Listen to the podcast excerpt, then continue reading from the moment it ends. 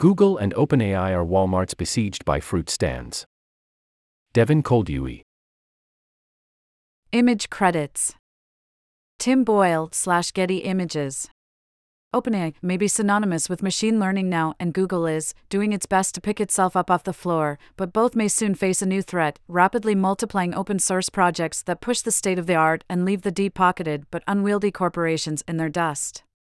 This Zerg like threat may not be an existential one, but it will certainly keep the dominant players on the defensive. The notion is not new by a long shot. In the fast moving AI community, it's expected to see this kind of disruption on a weekly basis, but the situation was put in perspective by a widely shared document purported to originate within Google. We have no moat, and neither does OpenAI, the memo reads. I won't encumber the reader with a lengthy summary of this perfectly readable and interesting piece, but the gist is that while GPT 4 and other proprietary models have obtained the lion's share of attention and indeed income, the head start they've gained with funding and infrastructure is looking slimmer by the day.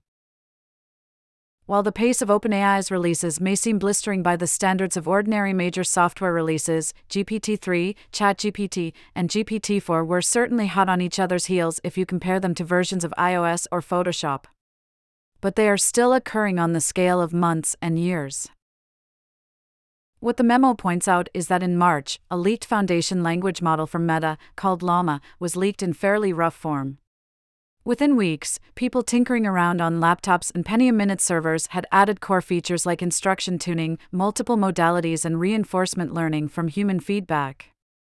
OpenAI and Google were probably poking around the code, too, but they didn't, couldn't replicate the level of collaboration and experimentation occurring in subreddits and discords.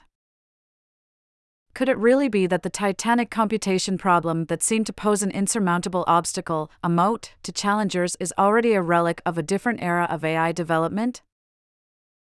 Sam Altman already noted that we should expect diminishing returns when throwing parameters at the problem. Bigger isn't always better, sure, but few would have guessed that smaller was instead.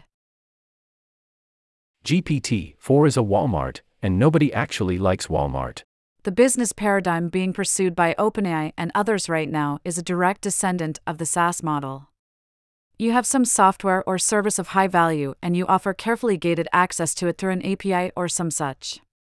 It's a straightforward and proven approach that makes perfect sense when you've invested hundreds of millions into developing a single monolithic yet versatile product like a large language model.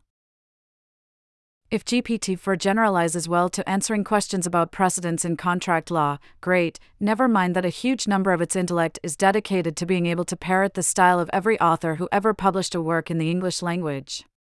GPT 4 is like a Walmart. No one actually wants to go there, so the company makes damn sure there's no other option. But customers are starting to wonder why am I walking through 50 aisles of junk to buy a few apples? Why am I hiring the services of the largest and most general purpose AI model ever created if all I want to do is exert some intelligence in matching the language of this contract against a couple hundred other ones? At the risk of torturing the metaphor, to say nothing of the reader, if GPT 4 is the Walmart you go to for apples, what happens when a fruit stand opens in the parking lot? It didn't take long in the AI world for a large language model to be run, in highly truncated form, of course, on, fittingly, a Raspberry Pi. For a business like OpenAI, its jockey Microsoft, Google, or anyone else in the AI as a service world, it effectively beggars the entire premise of their business that these systems are so hard to build and run that they have to do it for you. In fact, it starts to look like these companies picked and engineered a version of AI that fit their existing business model, not vice versa. Once upon a time, you had to offload the computation involved in word processing to a mainframe, your terminal was just a display. Of course, that was a different era, and we've long since been able to fit the whole application on a personal computer. That process has occurred many times since as our devices have repeatedly and exponentially increased their capacity for computation.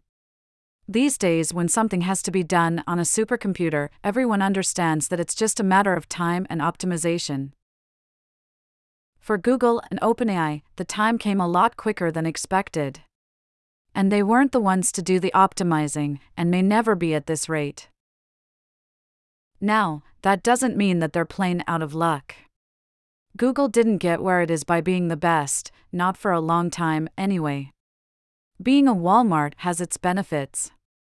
Companies don't want to have to find the bespoke solution that performs the task they want 30% faster if they can get a decent price from their existing vendor and not rock the boat too much. Never underestimate the value of inertia in business. Sure, people are iterating on Llama so fast that they're running out of camelids to name them after.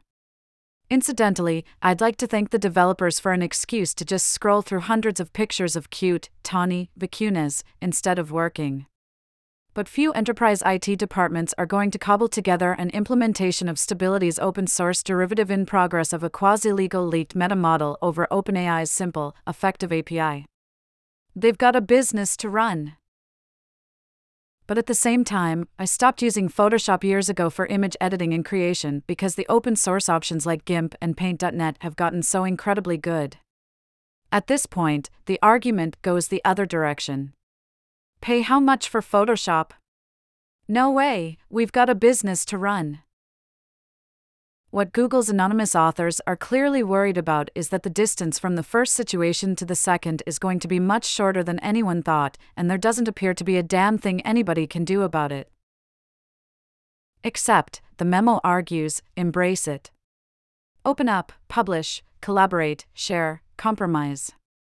As they conclude, Google should establish itself a leader in the open source community, taking the lead by cooperating with, rather than ignoring, the broader conversation. This probably means taking some uncomfortable steps, like publishing the model weights for small ULM variants. This necessarily means relinquishing some control over our models. But this compromise is inevitable. We cannot hope to both drive innovation and control it.